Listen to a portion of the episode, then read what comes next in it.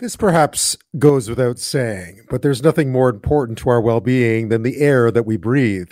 And sometimes it takes events like having your city or town enveloped in wildfire smoke to remind you of just how crucial clean air actually is. I had my first taste, and literally, I mean taste of that issue when I was living in Beijing about 12 years ago, where every once in a while, the toxic soup you walked around in each day was uh, was hard to describe. Uh, you can kind of describe the taste it was a bit like chemical meets cigarette. But uh, there were days when the particulate matter was so high it basically exceeded the maximum on any chart out there. Well, today is Clean Air Day in this country, in Canada, all part of Environment Week in uh, this country. So it is a fitting time for a checkup on how we're doing, both here and around the world. And joining me to help us do that is Dr. Michael Brauer. He's a professor in the Faculty of Medicine uh, in the School of Population and Public Health at the University of British Columbia, um, and also involved in many large studies on uh, both air pollution and its effects. Thanks so much for your time tonight. Thanks for having me. I mean, uh, I guess one of the things I found fascinating just reading some of the research that you've done is that, uh, if anything, the, the, amount of sort of fatalities attributable to air pollution are actually increasing around the world, uh, not decreasing, at least not according to the stats I was looking at. Is that the case?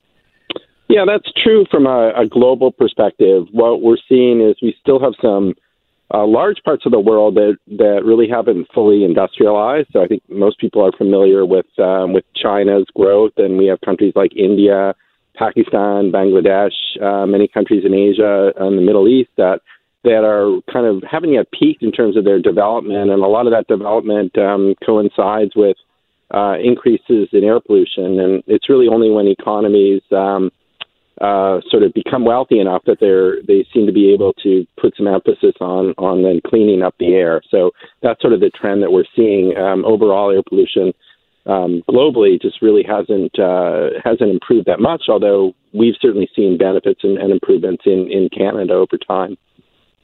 Yeah, I mean the numbers are, are fairly staggering in terms of just where it ranks in terms of uh, not use the word killer, but in terms of uh, where it ranks when it comes to to cause of death, and also just uh, how high those numbers are worldwide. Yeah, absolutely. I don't I don't really think anybody uh, you know just just uh, off the top of their head would would appreciate that that how important it is in terms of cause of death globally around the world and really the reason for that is if you if you contrast that with something like smoking, smoking for an individual that smokes is certainly more hazardous uh, even than breathing polluted air uh, in, in Beijing. But um, fortunately, only 20% or so of the population smokes, and with air pollution, it's 100%. So everybody is sort of getting this massive, uh, massive dose of something that, that's really toxic for you, and that's where that's where the numbers really add up and where where they come from. So globally, we are seeing around you know four million deaths uh, every single year um, from from air pollution, which is really really is quite staggering. Yeah, when I was living in Beijing, they used to have something called a blue sky day, which meant that actually there was the, sky was blue and the air felt relatively fresh. That was uh, and it was celebrated. Uh, it's gotten better, I gather, over time since I was last there. Um, Canada, though, we're not, I mean, the air here is fairly clean, but we've had wildfires of late that are a reminder of, again, of, of just why air quality is important. And uh, we're not immune to, to the deaths either, are we? No, no, we're not. And the, the most recent estimates that Health Canada has uh, put together suggest that annually we see about 15,000 deaths in Canada um, due to air pollution. And as you mentioned, with a warmer climate, um, even though we've made a lot of improvements in terms of our, our vehicle emissions, in terms of industrial emissions. Um, so the air really is quite clean in Canada. Uh, because of a warmer climate, we're going to see that wildfire smoke threat um, that's going to last for the you know for our lifetimes, and it's probably going to get worse. So all of those gains that we've made um, through technology, um, we have to continue to make those because this this wildfire threat that um, we really can't control, uh, uh, you know, into the future. That's going to get worse, and, and our air quality is, you know, likely to likely to stay uh, the way it is, or or in fact get worse. Certainly in the summer season. Yeah, that was one of the things I remember so distinctly a few years ago during one of the major wildfires. I'm not sure which one it was, but that you know that uh, BC had some of the worst air quality on the planet that week. Uh, it's it's uh, from your position, I guess that is something we just have to get used to. And that you're right, that is going to have a huge impact considering all the other things we've done to curb air pollution. That those sorts of wildfires really change the equation a lot. I mean, uh, what sort of impact have they had just just from from where you sit? Yeah, so we we know now that you know those those wildfires are responsible for for um, deaths. They're responsible for hospitalizations, emergency room visits, um, asthma attacks. You know all of this, and um, we used to think of them as fairly rare events. Uh, certainly, there were smoke events that would affect smaller communities. Um, certainly, ones that are in heavily forested regions of, of the country.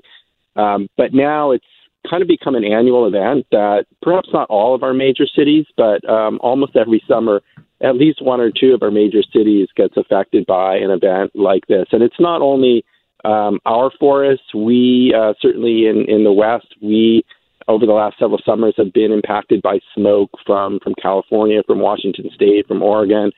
Uh, we've even had smoke coming over um, the the Arctic from Siberia that's degraded air quality in BC. So this is a global issue, and we are just going to be faced uh, uh, with with smoke.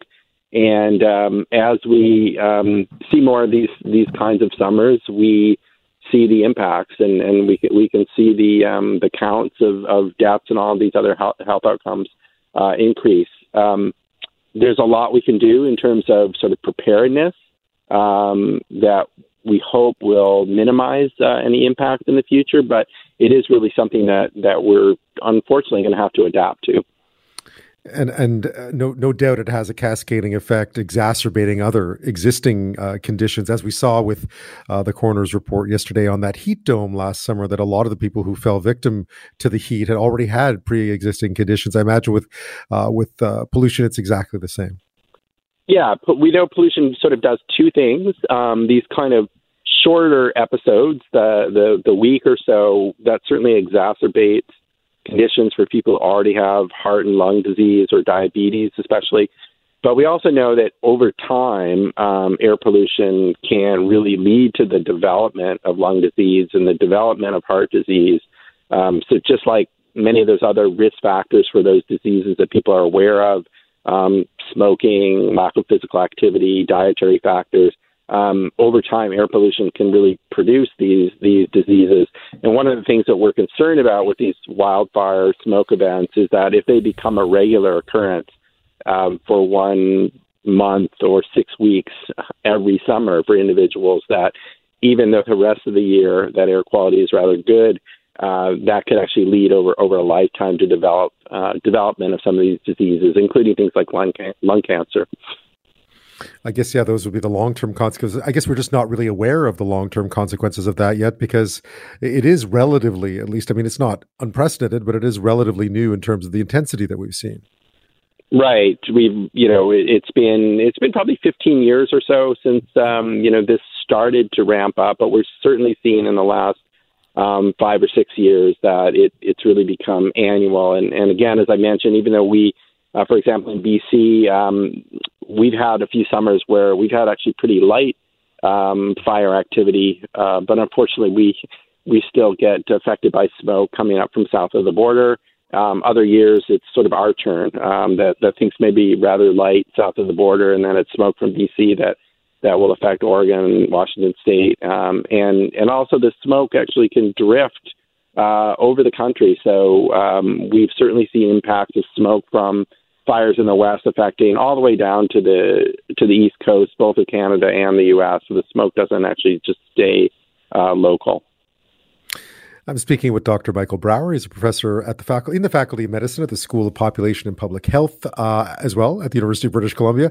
Uh, we're t- it's Clean Air Day. We were talking about uh, air pollution and uh, its devastating effects globally, uh, but certainly here as well, and some of the trends that we've been seeing of late. Uh, the natural question is what to do to try to improve things. we'll get to that after this.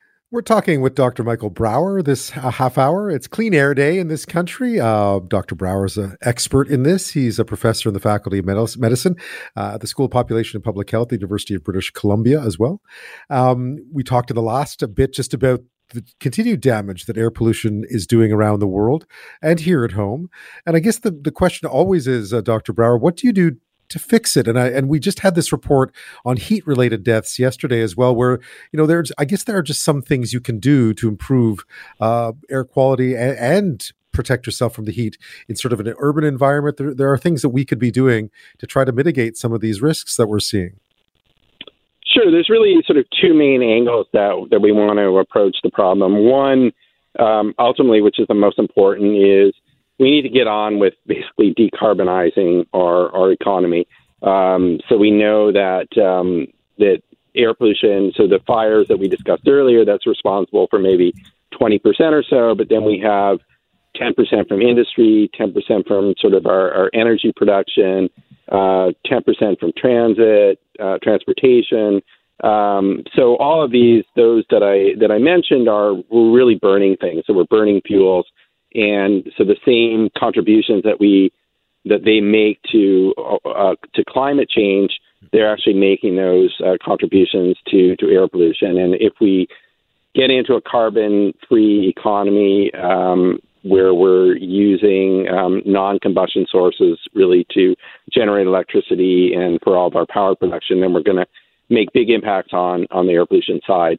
Um, until then, um, there are things that sort of we can do uh, as individuals um, to basically minimize the health impacts. We're not going to, as individuals, unfortunately, do a lot to reduce the, the production of air pollution, but we can minimize the impacts on our health. And there, there are things like um, we know air cleaners, so room air cleaners, um, they're very effective. Um, and um, so if people can operate them indoors, they, they really do clean the air in your in your home, especially during a um, smoke event like we discussed, a wildfire event. That's something that, individuals can can use.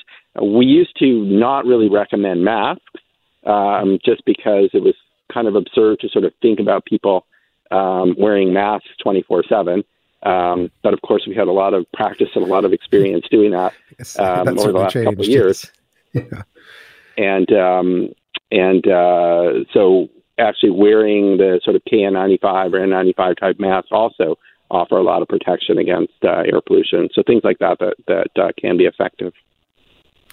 I remember li- when I was living ab- abroad, uh, well, China specifically, always checking the air quality index. It's not something we do a lot here, but is there sort of is there is there warning signs? I mean, we were talking again yesterday about heat alerts. Uh, I know we get air alerts at times, but not often. But is there anything we should be looking out for uh, in terms of how we can measure what what when we should be protecting ourselves? Well, we do have in Canada um, really a world leading sort of index, air quality health index mm-hmm. uh, which is really well calibrated. So it's actually based on our measurement of health impacts uh, in the population. And it's um, you know widely available. It's easy to look up, uh, sort of any day, um, hour by hour, and that really is the prime um, source of information um, that that people should be following. We also suggest certainly people that have these pre-existing heart and lung disease that they they kind of self-calibrate. So it's not like you should be obsessed with air quality health index um, every day or every hour, but um, get a sense of when you're actually feeling symptoms, um, whether that's at a level four, level five, whatever. For individuals, it, it may may differ, and then use that to um, adjust your your activities. Um, one other thing that I I think we're unfortunately going to have to be thinking about doing um, in the future is maybe just changing the way that we we spend our time sort of seasonally, and this this is uh, due to heat, but also due to to air quality, especially the the wildfire smoke. So I certainly know many many people who have um, been on vacation in July and August, or planned vacations in July and August, and um, basically been smoked out. Um, haven't been able to to go on on the vacations that they planned, and we may be entering an era where we need to think actually about um, taking vacations kind of on shoulder seasons before and after the fire season while it's still relatively nice temperature and, and maybe actually thinking about um, spending more time actually indoors, unfortunately, um, during July and August because it's going to be too smoky. And, and so I don't think that's imminent, but it's something that we, we ought to actually be thinking about uh, into the future. And those are all just sort of examples of, of adaptation. It doesn't mean we never get to go on vacation, but instead of doing it in the middle of August, maybe it comes the, becomes the norm to do it um, in early June um, or or in early September. Michael, I mean, I haven't lived in BC for that long, but that would seem like such an, you know, thinking of having to live sort of the way they do in places where it's much hotter, you know, the Floridas of the world, where you kind of uh, spend your, your winters and your springs and falls outdoors, but in the summer it's time to close the doors and turn up the air conditioning. And, and that's not always advisable either, but at least try to stay cool. Um, yeah, that's, that's certainly, that's certainly a statement, but well, we've seen it already. I mean, for a few years in a row, I guess one of the things that's always interesting is you know, we, we talk about things being unprecedented, and then every once in a while you realize, well, this has happened now many times of late, and it's no longer unprecedented. It's sort of it's become more and more part of the norm. Whether we're talking about heat, the heat dome obviously different, but also also smoke events uh, that we've seen over the past few years. I guess we'll just have to get used to it. Yeah, un- unfortunately, that that really is is correct, and you know, I hate to be the bearer of bad news, but mm it's not going to get better. It's going to get worse. So, um, it, and that doesn't mean that every summer is going to be horrible. We're going to have a heat dome every summer. But if you think about um, these kind of smoke events or these heat events, we had those in the past, but they were, you know, once a decade. Um, and now we're seeing them, you know, two out of three years, three out of four years. Um, and it's, it's, we're looking at this for, uh, even if we make changes immediately in terms of our emissions that um, that force uh, a warmer climate. We're going to be living this with with this for the next 50 years, um, and it it hasn't peaked yet. Michael Brauer, thank you so much for your time tonight. I appreciate it as always. My pleasure.